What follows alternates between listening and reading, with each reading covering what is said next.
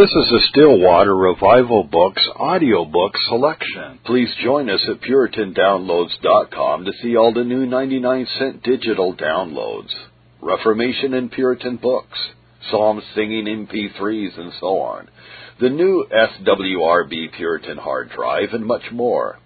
The new website is state of the art and contains Puritan hard drive videos, Puritan quote videos, free samples of psalm singing, MP3s, a powerful search engine, new material, Puritan books, MP3s and videos that you may follow through an RSS feed, and it is very easy to navigate. That's PuritanDownloads.com. Today on the Puritan and Reformed podcast, we are going to examine a very interesting subject. It is interesting but very painful for those who are in the midst of it. That is the delusion, the deception that somebody fears he's committed the unpardonable sin. This is one of Satan's greatest wiles, and there is an underlying presupposition to begin a study like this, and that is, if somebody fears he's committed the unpardonable sin, and we call it a delusion, we must have some kind of a basis for saying so. In my mind is a book that has been republished by Soli Deo Gloria called Trouble of Mind and the Disease of Melancholy. About the close of the 17th century, Timothy Rogers, a pious and able minister of London, fell into a state of deep melancholy. Such was the distressing darkness of his mind that he gave up all hope of the mercy of God and believed himself to be a vessel of wrath designed for destruction for the praise of the glorious justice of the Almighty. His sad condition was known by many pious ministers and people throughout the country, who it is believed were earnest and incessant in their supplications on his behalf. Thus it pleased God to grant a complete deliverance for his suffering servant. Having received comfort of the Lord, Rogers was exceedingly desirous to be instrumental in administering the same comfort to others. He therefore wrote several books with this object in view. One of these was entitled Recovery from Sickness, another, Consolation for the Afflicted, and a third, Trouble of Mind in the Disease of Melancholy. Here's just one paragraph from this interesting book by Timothy Rogers in the preface. The devil indeed is very busy working during the darkness of a soul. He throws in his bombs and fiery darts to amaze us more. When we are compassed with the terrors of a dismal night, he is bold and undaunted in his assaults and injects with a quick and sudden malice a thousand monstrous and abominable thoughts of God, which at the same time seem to be the motions of our minds, and so most terribly grieve and trouble us. And alas, we too often comply with the devil's designs. We are usually then under great unbelief, and too often think of God and of ourselves as he would have us think. Yet if you think that every action of a melancholy person is from this evil spirit, you will, as it is easy to fix any sort of dire impressions on such as are overcome with fear, persuade them at length that they are possessed, and that all they do is from the devil, when at the same time they are pained in every part and then they find themselves unable to get out of their distress, and your discourse has simply plunged them even lower in their misery. I would not have you bring a railing accusation against the devil, so as to attribute to him a thousand things wherein he has no hand at all. Neither must you falsely accuse your friends by saying that they gratify him, when they do not do so. Consider how ill you would take it to be so used if you were in their case, or consider that to be without temptation is the greatest temptation. Next paragraph. Do not much wonder at anything they may say or do. What will people not do who are in despair? What will they not say who think themselves lost forever? What strange, extravagant actions do you see those do who are under the power of fear? And none are so afraid as these poor people are. They are afraid of God, of hell, and of their own sorrows. You need not much wonder at them when you know that even so great a man as Job cursed his day and talked of God with much more freedom and boldness than he ought to have done. The Lord himself said that Job darkened counsel by words without knowledge. Do not think it strange if they complain very much, for their grief causes them to speak. You know the tongue will always be speaking of the aching tooth. Their soul is sorely vexed, and though it is true that they get no good by complaining, yet they cannot but complain to find themselves in such a doleful case.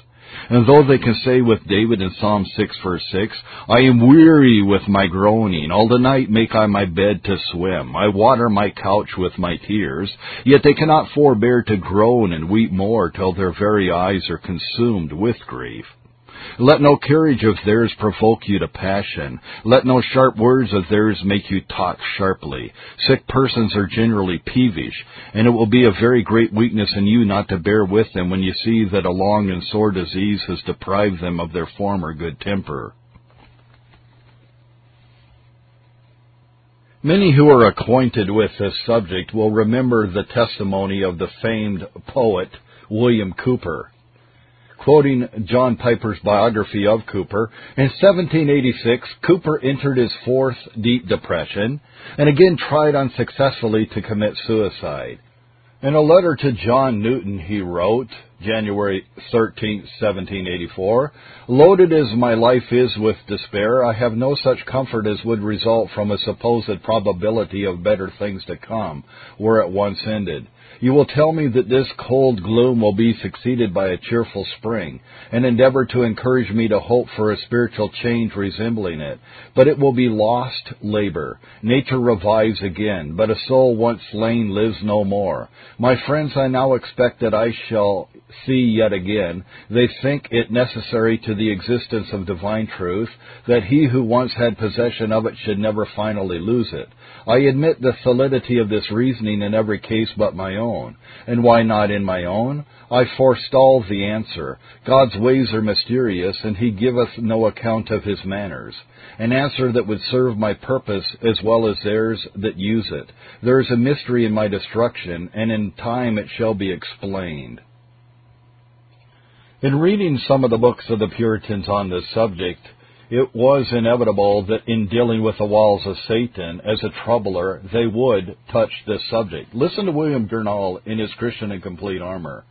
Another wile of Satan as a troubler is in aggravating the saint's sins against which he has a notable declamatory faculty. Not that he hates the sin, but the saint. Now in this his chief subtlety is so to lay his charge that it may seem to be the act of the Holy Spirit. He knows an arrow out of God's quiver wounds deep, and therefore when he accuses, he comes in God's name. As suppose a child were conscious to himself of displeasing his father, and one that owes him a spite to trouble him should counterfeit a letter from his father, and cunningly convey it into the son's hand, who receives it as from his father's, wherein he charges him with many heavy crimes, disowns him, and threatens he shall never come into his sight, or have a penny portion from him. The poor son, conscious to himself of many undutiful carriages, and not knowing the plot, takes on heavily, and can neither eat nor sleep for grief. Here is a real trouble begot by a false and imaginary ground. And later on, William Gurnall says, Satan perplexes the tender consciences of doubting Christians with obscure scriptures whose sense lies too deep for their weak and distempered judgments readily to find out. And with these he hampers poor souls exceedingly. Indeed, as melancholy men delight in melancholy walks, so doubting souls most frequent such places of scripture in their musing thoughts as increase their doubts. How many have I known that have looked so long in those difficult places in Hebrews 6, 4 to 6, and in 10:26, which pass the understanding as a swift stream the eye, so that the sense is not perceived without great observation, till their heads have turned round, and they at last not able to untie the difficulties, have fallen down into despairing thoughts and words of their own condition, crying out, Oh, they have sinned against the knowledge of the truth, and therefore therefore no mercy remains for them, who if they would have refreshed their understandings by looking off these places, whose engraving is too curious to be long pored on by a weak eye, they might have found that in other scriptures plainly expressed, that which would enable them, as through a mirror, more safely to have viewed these. Therefore, Christian, keep the plains.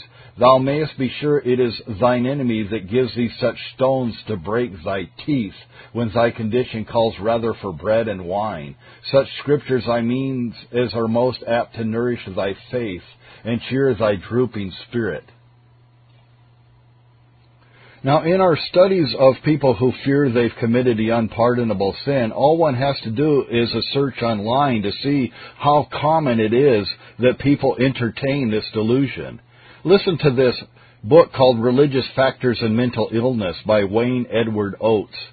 One of the prevalent religious ideas among mental patients is a conviction that they have committed the unpardonable sin.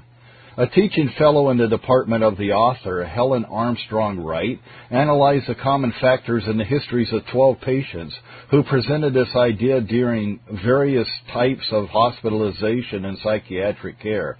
Six of them were men and six were women. Their ages ranged from 24 to 70. Nine of them had been exceptionally active religiously. They came from varying psychiatric diagnostic categories obsessional neurosis, depressive reactions, paranoid schizophrenic reactions, and anxiety neurosis. Now, obviously, these people don't have a cure for this, but what did the Puritans say about the cure, besides William Gurnall?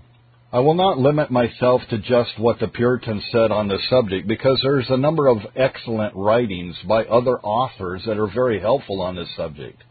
For example, the Pastor Sketches or Conversations with Anxious Inquirers by Ichabod Spencer, who writes, During the whole of one summer, a young woman of respectable family and of religious education was accustomed to send for me from time to time for religious conversation. She had no hope, and her mind was uniformly gloomy. She appeared peculiarly desponding. Time after time, as I visited her, I endeavored as plainly as possible to unfold the divine promises and the fullness of Christ to meet all the possible wants of sinners who will believe in Him. Still she remained as sad and downcast as ever. Her most common topic was the magnitude of her sins. She was such a sinner that there was no mercy for her. Repeatedly I showed the error of this notion by the clear declarations of the Bible and by the nature of salvation procured by the great Savior, and most urgently pressed upon her the instant duty of hearing the gospel call to repent and trust in Jesus Christ while the Holy Spirit was striving with her. I assured her that no sinner need be lost because his sins are so great, since the blood of Jesus Christ cleanses from all sin.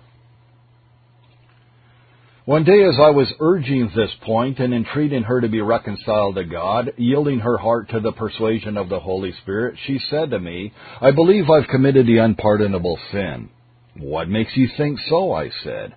Why, I feel so, she said hesitatingly. What makes you feel so? The Lord would have forgiven me before this time if there was any forgiveness for me.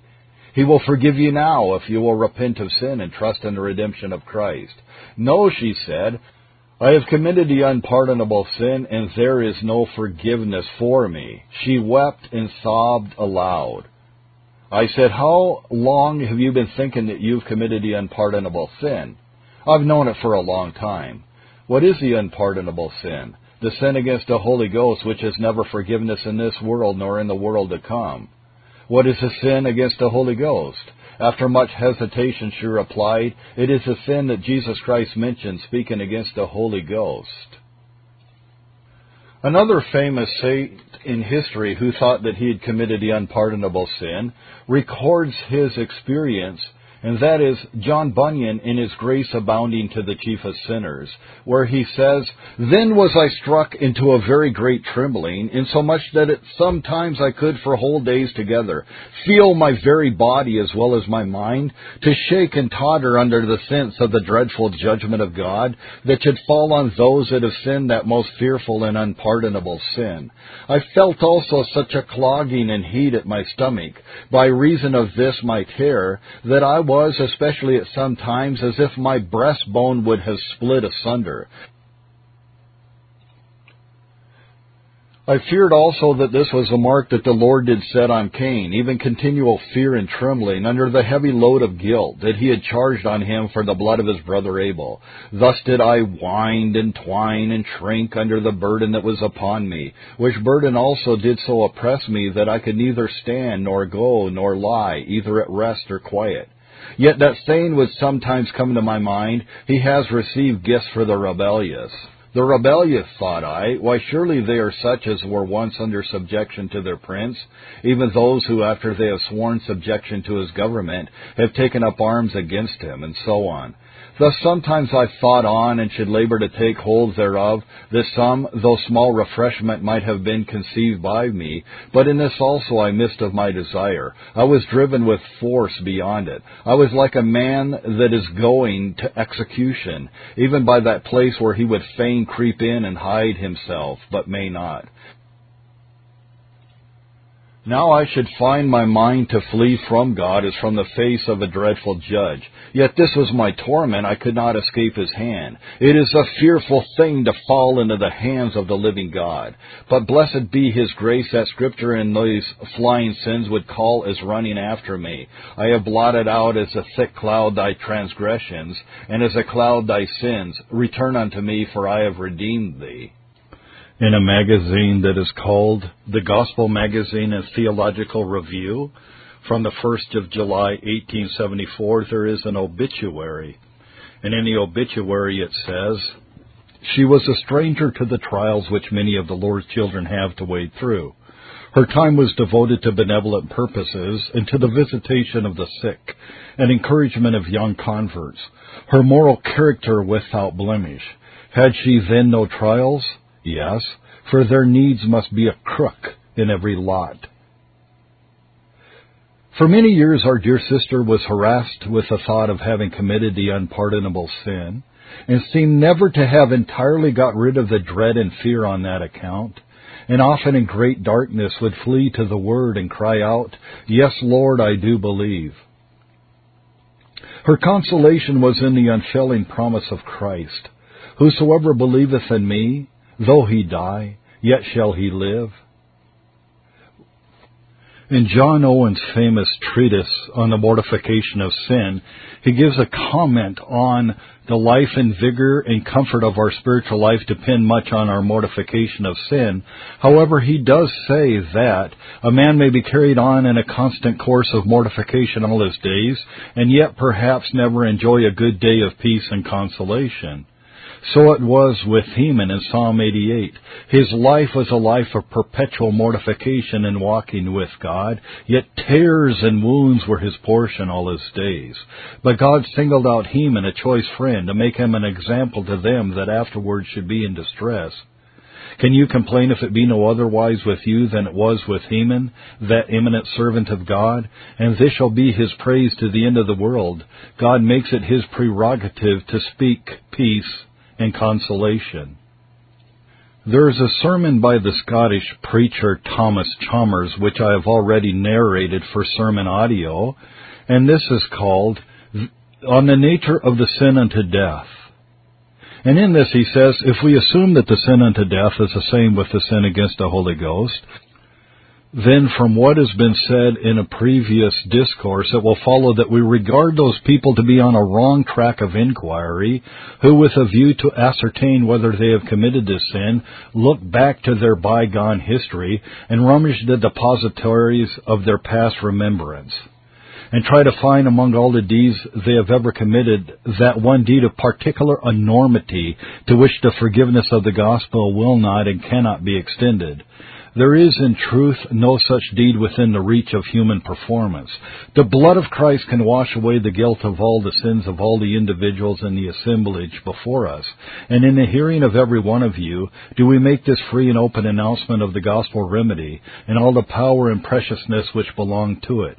So here Thomas Chalmers is saying that if you think that there is that one sin that you have committed that puts you out of the reach of mercy, you're misunderstanding what the sin unto death is.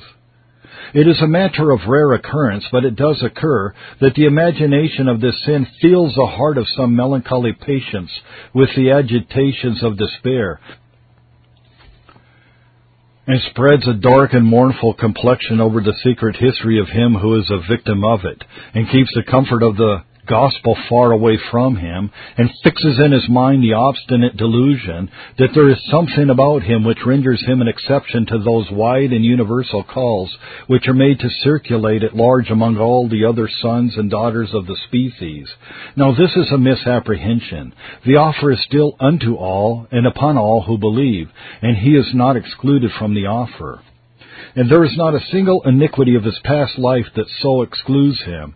And if he will only come to Christ in his appointed way and do honor to the power of his sacrifice by resting on it, and show respect to his authority by putting forth all the energy that is in him to act up to its requirements, and evidence his humble submission to the doctrine of the Spirit by praying for him in faith, and give proof to the general honesty which runs through all his principles on the subject of the Christian religion by his diligent use of every revealed expedient in the way of reading and acting and devoutly observing the appointed ordinances, then do we say to him what we say to you all, that you have taken such a step and entered upon such a career and committed yourself to such an infallible guidance, as in spite of all the manifold deformities of your past life and under all that guilt of rebelliousness which now lies upon you, will translate you into acceptance with the God whom you have so deeply offended, and carry you forward by the ascending march of a progressive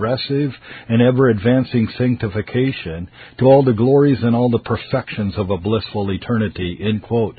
Thomas Chalmers, quoted from his Miscellanies, Volume 3, The Select Works of Thomas Chalmers, on the nature of the sin unto death.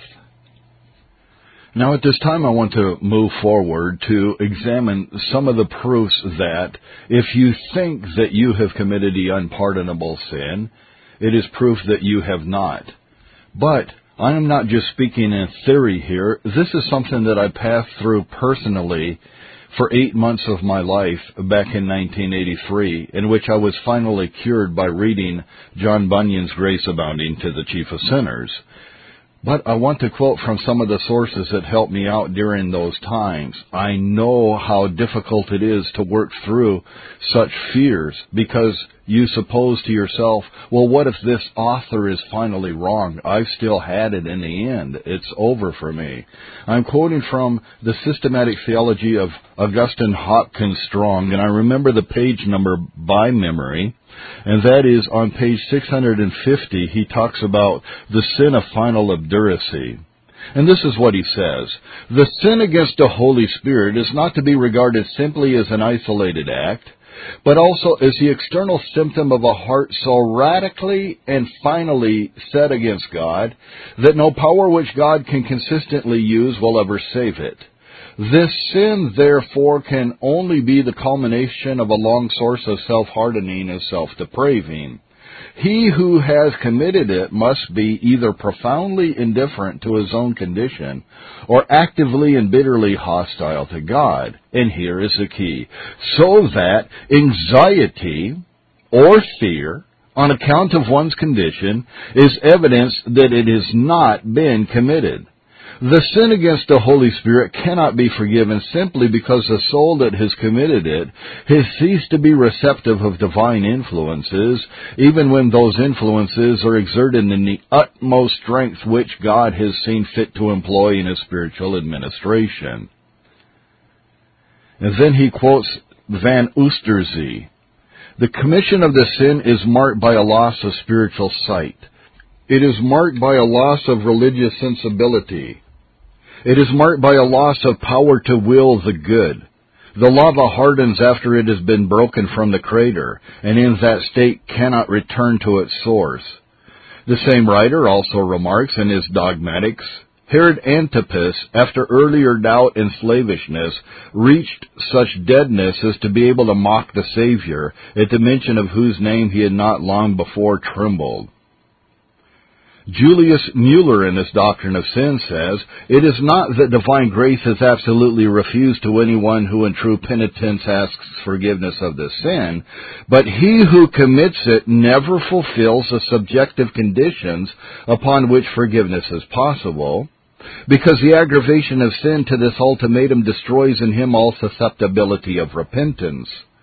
The way of return to God is closed against no one who does not close it against himself. I can anticipate an objection at this point that fear that you've committed the unpardonable sin is proof that you haven't because that anxiety, that fear is the opposite of obduracy and final hardness of heart. Well, what about the case of Judas? I mean, wasn't Judas afraid? But what put Judas out of the reach of mercy? Simply despair of it. There's nothing in his case that talks about his sin being pardonable or unpardonable, but simply that he despaired of mercy. Now, this is a hypothetical case, but there's an interesting paraphrase of Psalm 130 in John Owen's work on the forgiveness of sin that I want you to listen to. John Owen writes, O Lord, through my manifold sins and provocations, I have brought myself into great distresses. Mine iniquities are always before me, and I am ready to be overwhelmed with them as with a flood of waters. For they have brought me into depths wherein I am ready to be swallowed up. But yet, although my distress be great and perplexing, now here's the key point. Listen to what he says. I do not, I dare not utterly despond and cast away all hopes of relief or recovery nor do I seek unto any other remedy, way, or means of relief, but I apply myself to Thee, Jehovah, to Thee alone. Now, it is interesting that Owen says, should he utterly despond and cast away all hope of relief or recovery, which Judas did in a hypothetical case, there certainly is no faith where there is no hope. Now, the warning passages of Hebrews torment people exceedingly, but there is one part of the Hebrews warnings that I think that needs to be kept in mind, and that is that phrase, they trample underfoot the Son of God. Here it is in Hebrews 10 verse 29, of how much sorer punishment suppose ye shall he be thought worthy who has trodden under foot the Son of God and has counted the blood of the covenant wherewith he was sanctified an unholy thing, and has done despite unto the Spirit of grace. Now, it argues a great deal of contempt, a great deal of obduracy of heart for somebody to trample or trodden under the foot the Son of God. It's contempt against his person, it's a contempt against his claims, and it's a contempt against his gospel. I'm looking at this book called the Blasphemy of the Holy Spirit by William Orme, in which he says, Orme writes, that offense, it seems evident, involves some degree of knowledge and conviction of the truth. This was clearly the case with the Pharisees who were guilty of reviling our Lord. He told them this most plainly. If I had not come and spoken unto them, they had not had sin, but now they have no cloak for their sin. He that hateth me hateth my Father also. If I had not done among them the works which none other man did, they had not had sin. But now have they both seen and hated both me and my Father. They profess that they did know him, that they were capable of judging him, and that they rejected him after weighing his claims. Now, the people that I've spoken to, and on numerous cases I have spoken to them, refer to some sin that they have done in the past, like maybe fornication, or maybe something else that they have done. But it wasn't a rejection of Jesus Christ and His claims upon them, as if they're trampling His gospel claims under their feet. Now it is impossible, writes Orme, to conceive that men who saw what they did and heard what they heard and witnessed the display of moral goodness and benevolence which they frequently beheld should have been without some conviction that Jesus was no impostor. They must have had secret and perhaps very powerful feelings that he was indeed sent of God and that a in opposing him, they were opposing the designs of heaven. When the same class of persons were afterwards addressed by the apostles, it is evident that they knew a great deal. They took time to consider. They had great reasonings among themselves, and with the full splendor of the apostolic ministry shining upon them, they deliberately and violently rejected the gospel, thus judging themselves unworthy of the eternal life which was offered them. The difference between these classes must, I think, be apparent to all.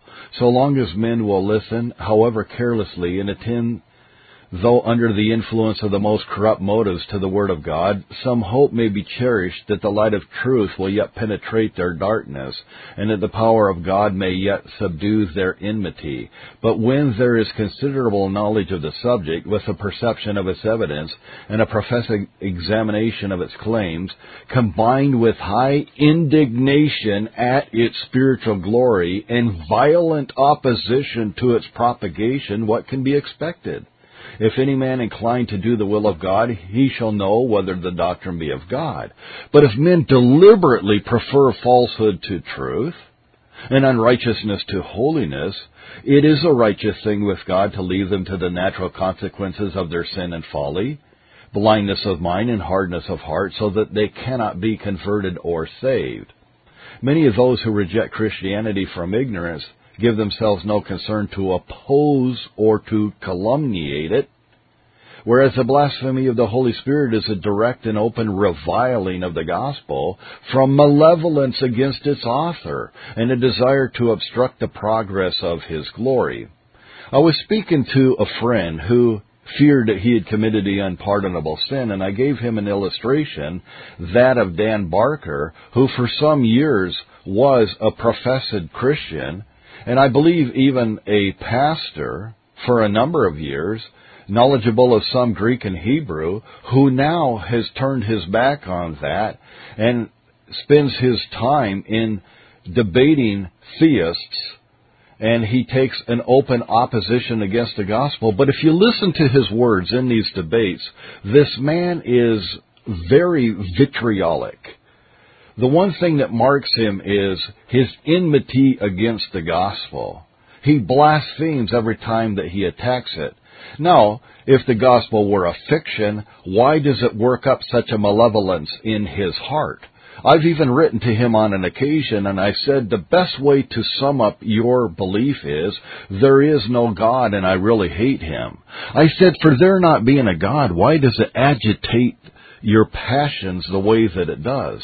And that's what we're talking about when we're talking about somebody who is blaspheming the Holy Spirit. He's trampling the Son of God. He's trotting the message underfoot. Now, I want to mention the title of the book that I have just been quoting because you may want to look it up for yourself. These books I quote I'm finding on books.google.com by William Orme called Discourses on the Blasphemy Against the Holy Spirit, the divine influence and its connection with instituted means, with notes and illustrations, written in 1828. I want to spend a moment dealing with the last warning passage in Hebrews, and the reason why is because this particular verse is the one that frightened me so much, and the one that frightened John Bunyan that he talks about in Grace Abounding to the Chief of Sinners. The one problem with that book, I think, is that a lot of it is too subjective. What I mean by that is it is interesting that John Bunyan continually talks about verses being spoken to them as if they came out of heaven.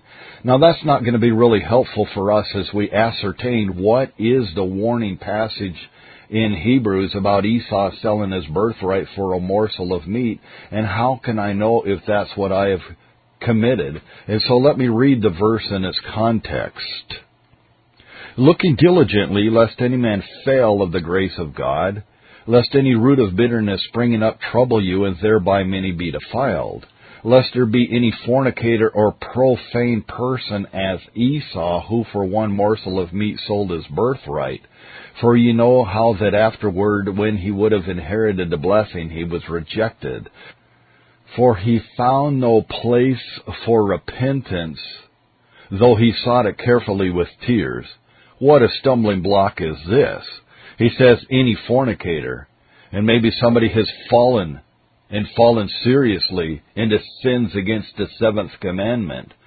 And now you send your day of grace away.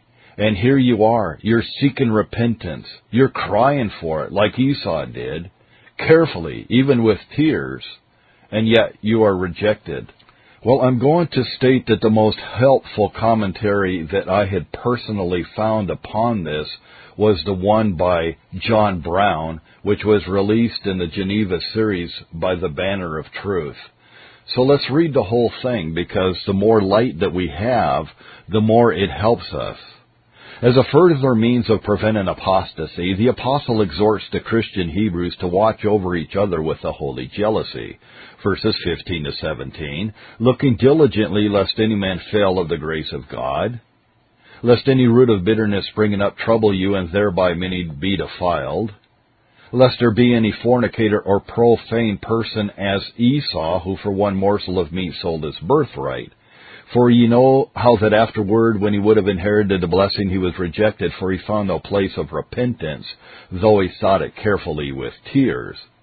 The natural order in explaining such a passage as that now before us is to attend first to the evils against which the apostle exhorts the Hebrew Christians to guard, and then to the manner in which they are to guard against them.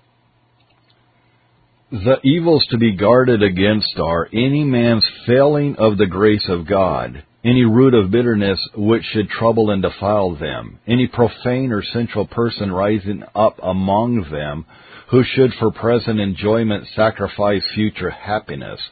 The Hebrew Christians are exhorted to guard against any man's failing of the grace of God. Here two questions meet us. What is the grace of God and what it is to fail of the grace of God? The grace of God in the language of systematic theology is either divine influence or the effect of divine influence. In the scriptures, the grace of God is the divine kindness or some effect of the divine kindness. In the passage before us, I apprehend the grace of God, or this grace of God, refers to that effect of divine favor or kindness mentioned in the preceding verse, seeing the Lord obtaining a celestial blessedness, which consists in the knowledge of, conformity to, and fellowship with Christ. And to fail of this grace of God is just to come short of heaven. Now the Hebrew Christians were to watch over each other lest any of them should, by not following holiness, by not cultivating devotedness to God, fail of attaining that state of perfect holy happiness in the immediate presence of the Lord, which is a prize of our high calling. They were to watch particularly lest any root of bitterness springing up should trouble them and thereby many be defiled. The apostle's language is figurative and borrowed from a passage in Deuteronomy, lest there should be among you man or woman or family or tribe whose heart turneth away this day from the Lord our God to go and serve the gods of these nations, lest there should be among you a root that beareth gall and wormwood a root that beareth gall and wormwood is just another name for a secret apostate, a false-hearted professor of the true religion, or as Moses expresses it, a man or woman whose heart turneth away from the Lord our God. For such a root to spring up is for such individuals to manifest their apostatizing tendencies by their words or their conduct. When circumstances call these forth, as when persecution for the word's sake arises, and such persons trouble the church. Their false doctrines and their irregular conduct trouble their brethren, not only by producing grief and regret, but also in many cases by introducing strife and debate, and all the innumerable evils that rise out of them, and by this means many are defiled. The root of bitterness has, as it were, a power of contaminating the plants in the neighborhood of which it puts forth its bitter leaves and brings forth its poisonous fruits. A false-hearted professor introducing false doctrines or sinful practices is very apt to find followers. Isn't that interesting? It's not talking about an individual professing Christian fallen into individual sins, but it is talking about a lifestyle that's being introduced into the assembly of the saints as a leaven to corrupt the whole lump. Evil communications corrupt good manners, and a little leaven, when allowed to ferment, will go far to leaven the whole lump. Profane and vain babblings increase unto more ungodliness.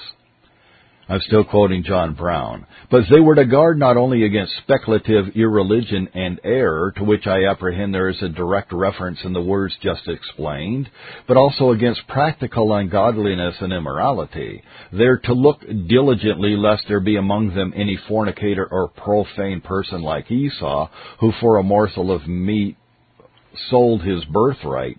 Esau is not in the Old Testament represented as a fornicator, but the Jewish interpreters with one consent accuse him of incontinence, and his marrying two Canaanitish wives against the will of his pious parents certainly does not speak favorably either of his continence or piety. It is strange that fornicators and profane persons should be in any way connected with the Christian church. They certainly have no business there.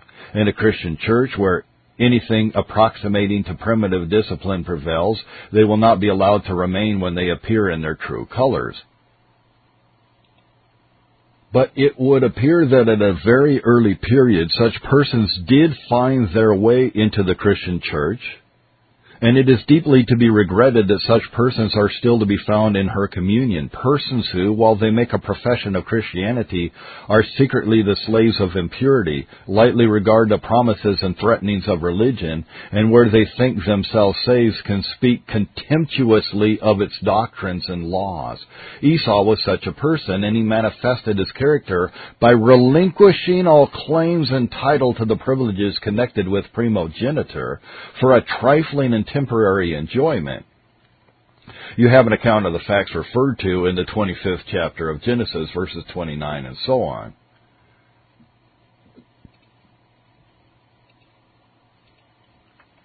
The case of Esau is introduced not only for the purpose of the awfully impressive warning which follows, but also to suggest this thought to the Christian Hebrews Beware of permitting sensual and profane men to find their way into or to retain their place in your society.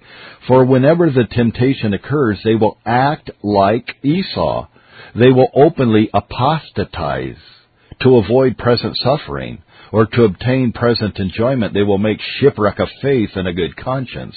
Such are the evils against which the apostle exhorts the Hebrew Christians to guard. The means which he recommends them to use for this purpose is to look diligently.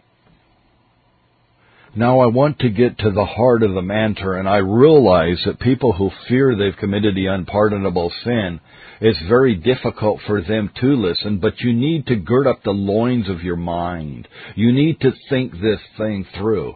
You need to be sober minded and think about what is really being said in this so that you can rightly conclude that you are not the persons that are being spoken of. So let me continue to quote John Brown. In like manner, the profane and sensual professor of Christianity, who for present enjoyment gives up the promised inheritance in heaven, heaven will one day regret and vainly regret his choice. He will find no room for repentance. In other words, no means of altering the divine determination that the man who prefers earth to heaven while here must, when he leaves earth, go to hell and not to heaven. This passage, rightly interpreted, throws no obstacles in the way of a sinner who has made and long persisted in a foolish choice, making a wise one now. Now is the accepted time. Now is the day of salvation. If you wish to inherit the blessing, you may, but there is only one way in which you can, the way of faith, repentance, and obedience. Eternal life is yours if you choose it, not otherwise. Eternal life is a gift of God through Jesus Christ our Lord, and nothing but an obstinate refusal to receive it shall exclude any man who hears the gospel from its enjoyment. The words which follow, verses 18 to 28, form the concluding paragraph of the general exhortation to hold fast the faith and profession of Christianity in opposition to all temptations to return to Judaism grounded on the demonstration of the immeasurable superiority of the former to the latter, which had been presented to them in the doctrinal part of the epistle. Now the stumbling block that is usually found in this scripture is that Esau sought repentance and was denied it. But was he seeking repentance from God? Was he praying to God for repentance Or was he in the context getting his father to change his mind? Was that his goal? Albert Barnes rightly says in his commentary that it is no place for repentance in the mind of Isaac or no way to change his mind. It does not mean that Esau earnestly sought to repent and could not, but that when once the blessing had passed the lips of his father, he found it impossible to change it. Isaac firmly declared that he had pronounced the blessing, and though it had been obtained by fraud, yet as it was of the nature of a divine prediction, it could not now be changed. He had not indeed intended that it should be thus. He had pronounced a blessing on another which had been designed for him, but still the benediction had been given. I'm looking at another witness to this fact from something that is called the Gospel Advocate, where it says, I find nowhere that Esau repented, as one of your readers has intimated. He found no place of repentance, though he sought it carefully with tears. He did not repent, but sought repentance. Of whom did he seek it? Not of himself, but of his father. Bless me, even me also, O my father. And Esau lift up his voice and wept. Isaac said to him, I have blessed him. Jacob, Yea, and he shall be blessed. I cannot revoke it. Thus Esau did not repent, but sought repentance in his father's breast, but could not find it. His father could not revoke the blessing given to Jacob. So there's no indication here that he wanted to repent of his sin to God the Father and God would not hear him. It's a different kind of repentance. He was trying to get his father Jacob to change his mind. Now, I want at this point to quote from an old Puritan book by Richard Gilpin called The Temptations of Satan. The anguish of a distressed conscience is unspeakably great, in so much that many are as Heman in Psalm 88:15, even distracted while they suffer the terrors of the Almighty. These, though they look round about them for help and invite all that pass by to pity them, because of the hand of the Lord has touched them, Job 19:21, yet Satan laughs at their calamity and mocks at them under their fears and does all he can to augment the flame. He suggests dreadful thoughts of an incensed majesty, begets terrible apprehensions of infinite wrath and damnation. He aggravates all their sins to make them seem unpardonable. Every action he calls a sin and every sin he represents as a willful forsaking of God, and every deliberate transgression he tells them is a sin against the Holy Ghost. He baffles them in their prayers and services, and then accuses their duties for intolerable profanations of God's name. And if they be at last affrighted from them, he then clamors that they are forsaken of God because they have forsaken him. Let me continue to quote Richard Gilpin by moving forward to page 299. He belies God further by representing him as designing the ruin and misery of the tempted person in particular. He would make him believe that God had a particular spleen, as it were, against him above other men, and that in all his dealings with or concerning him he is but as a bear lying in wait and as a lion in secret places, Lamentation 3:10, ready to take any advantage to cut him off. And accordingly, he gives no other interpretation of all the ways of God but such as make them look like tokens of final rejection of those that are concerned in them. If there be upon them outward afflictions, he tells them these are but the forerunners of hell. If they lie under inward sense of wrath, he calls that the first fruits of everlasting vengeance. If any particular threatening be impressed upon their consciences by the Spirit of God, in order to their humiliation and repentance, he represents it as God's final sentence and absolute determination against them. If for caution God see it fit to set before them the examples of his wrath, as it is very frequent for him to do, lest we should fall after the same example of unbelief, 1 Peter 2 6, 1 Corinthians 10:6 Satan perverts this to that which God never intended, for he boldly asserts that these examples prognosticate their misery, and that God signifies by them a prediction of certain unavoidable unhappiness. This must be observed here that these misrepresentations of God are none of Satan's primary arguments. He uses them only as fresh reserves to second others. For where he finds any wing of his battalions ready to be beaten, he comes up with these supplies to relieve them. For indeed these considerations of God's severity in general, or of his special resolve against any in particular, are not of force sufficient to attack a soul that is within the trenches of present peace. They are not of themselves proper mediums to produce such a conclusion. Though we suppose God severe, except we should imagine him to be a hater of mankind universally, we cannot thence infer the final ruin of this or that individual person. And besides that these are unjustifiable falsehoods, they cannot make the final damnation of any one so much as probable till the heart be first weakened in its hopes by fears or doubtings, raised up in it upon other grounds, then indeed men are staggered either by the deep sense of their unworthiness or some sad continuing calamity and a seeming neglect of their prayers. If Satan then tell them of God's severity, or that, all his providence considered, he has set them up as a mark for the arrows of his indignation, they are ready to believe his report, it being so suitable to their present sense and feeling. Satan also fetches arguments from the sins of God's children, but his great art in this is by unjust aggravations to make them look like those offenses which by special exception in Scripture are excluded from pardon. The apostle in 1 John 5:16 tells us of a sin that is unto death. That is a sin which if a man commits he cannot escape eternal death, and therefore he would not have such a sinner prayed for. What he means by that sin he does not tell us, it being a thing known sufficiently from other scriptures. The note of unpardonableness is indeed affixed to sins under several denominations.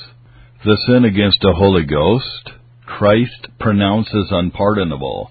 Matthew 12:31. Total apostasy from the truth of the gospel has no less said of it by the apostle when he calls it a drawing back to perdition, Hebrews 10:39.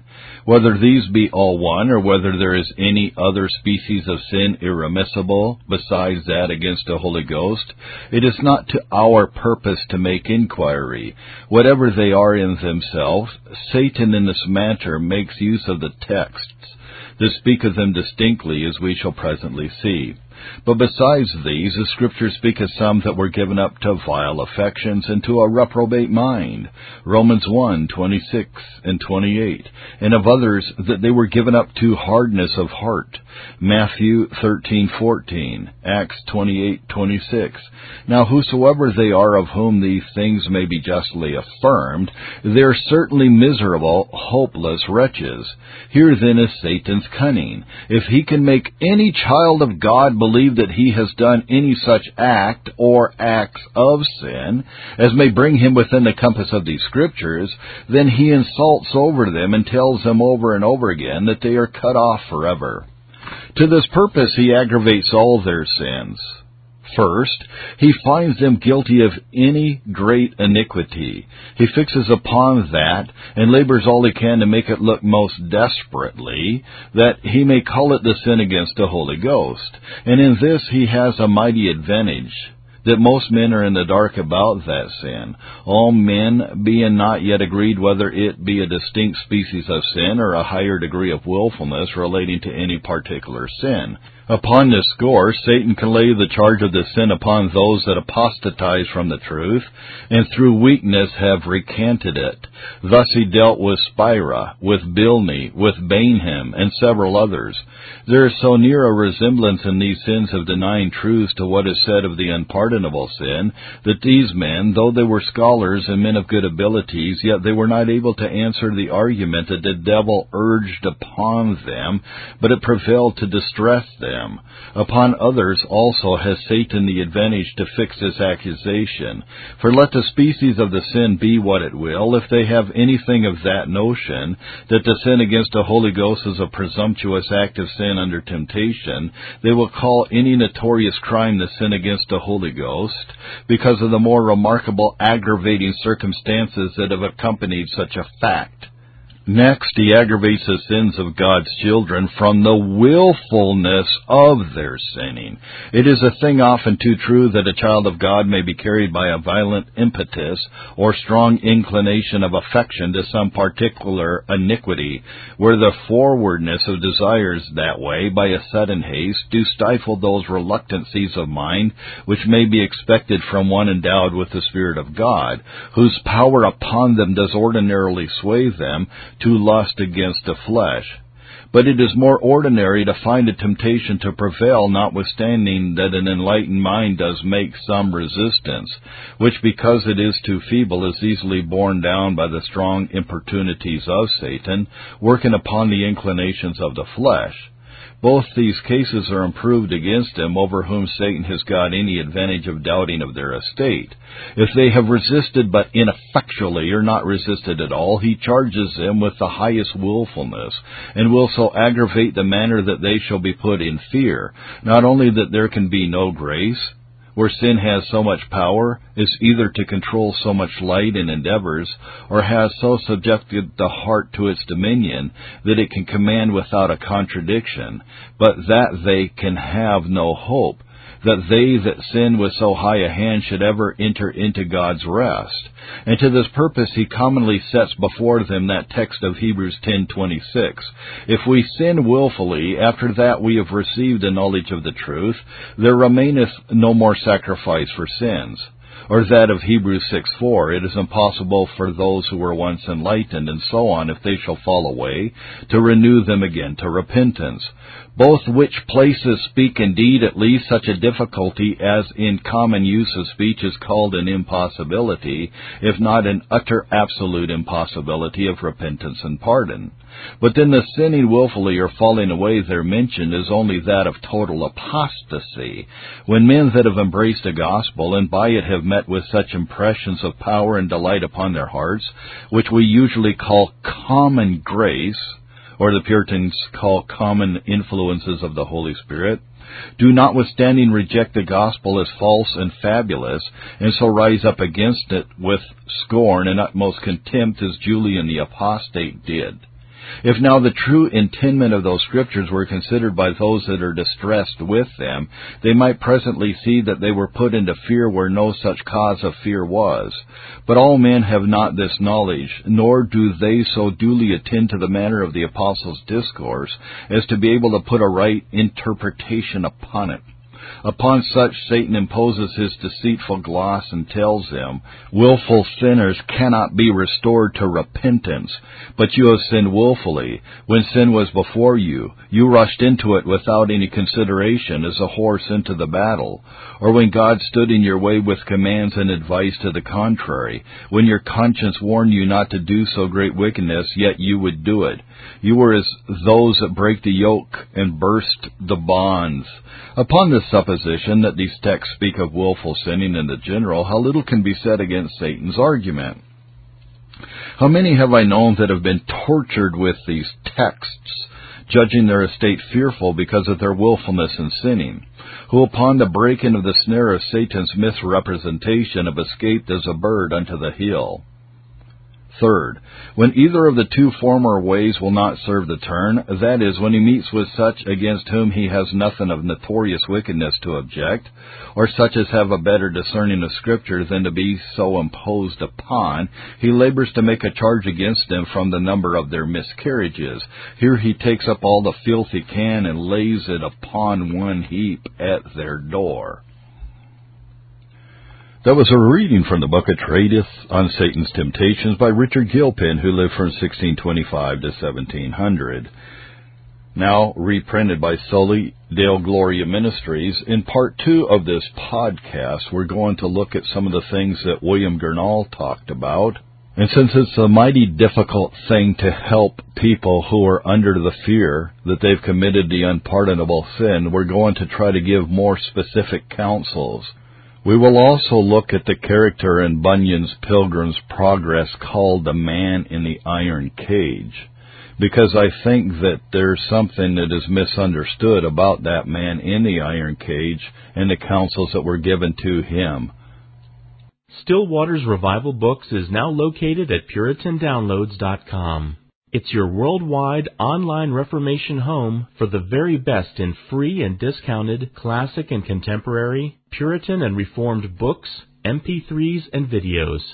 For much more information on the Puritans and Reformers, including the best free and discounted classic and contemporary books, MP3s, digital downloads, and videos, please visit Still Waters Revival Books at PuritanDownloads.com.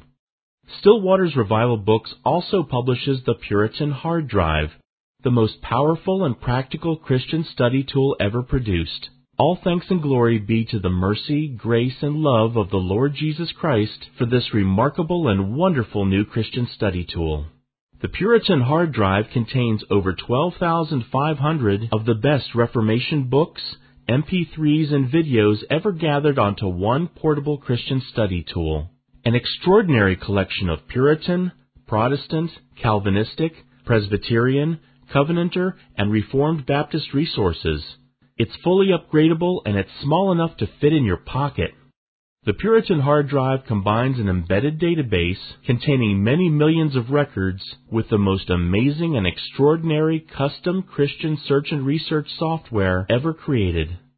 The Puritan hard drive has been produced to assist you in the fascinating and exhilarating spiritual, intellectual, familial, ecclesiastical, and societal adventure that is living the Christian life. It has been specifically designed so that you might more faithfully know, serve, and love the Lord Jesus Christ, as well as to help you to do all you can to bring glory to His great name. If you want to love God with all your heart, soul, strength, and mind, then the Puritan hard drive is for you. Visit PuritanDownloads.com today for much more information on the Puritan hard drive and to take advantage of all the free and discounted Reformation and Puritan books, MP3s, and videos that we offer at Still Waters Revival Books.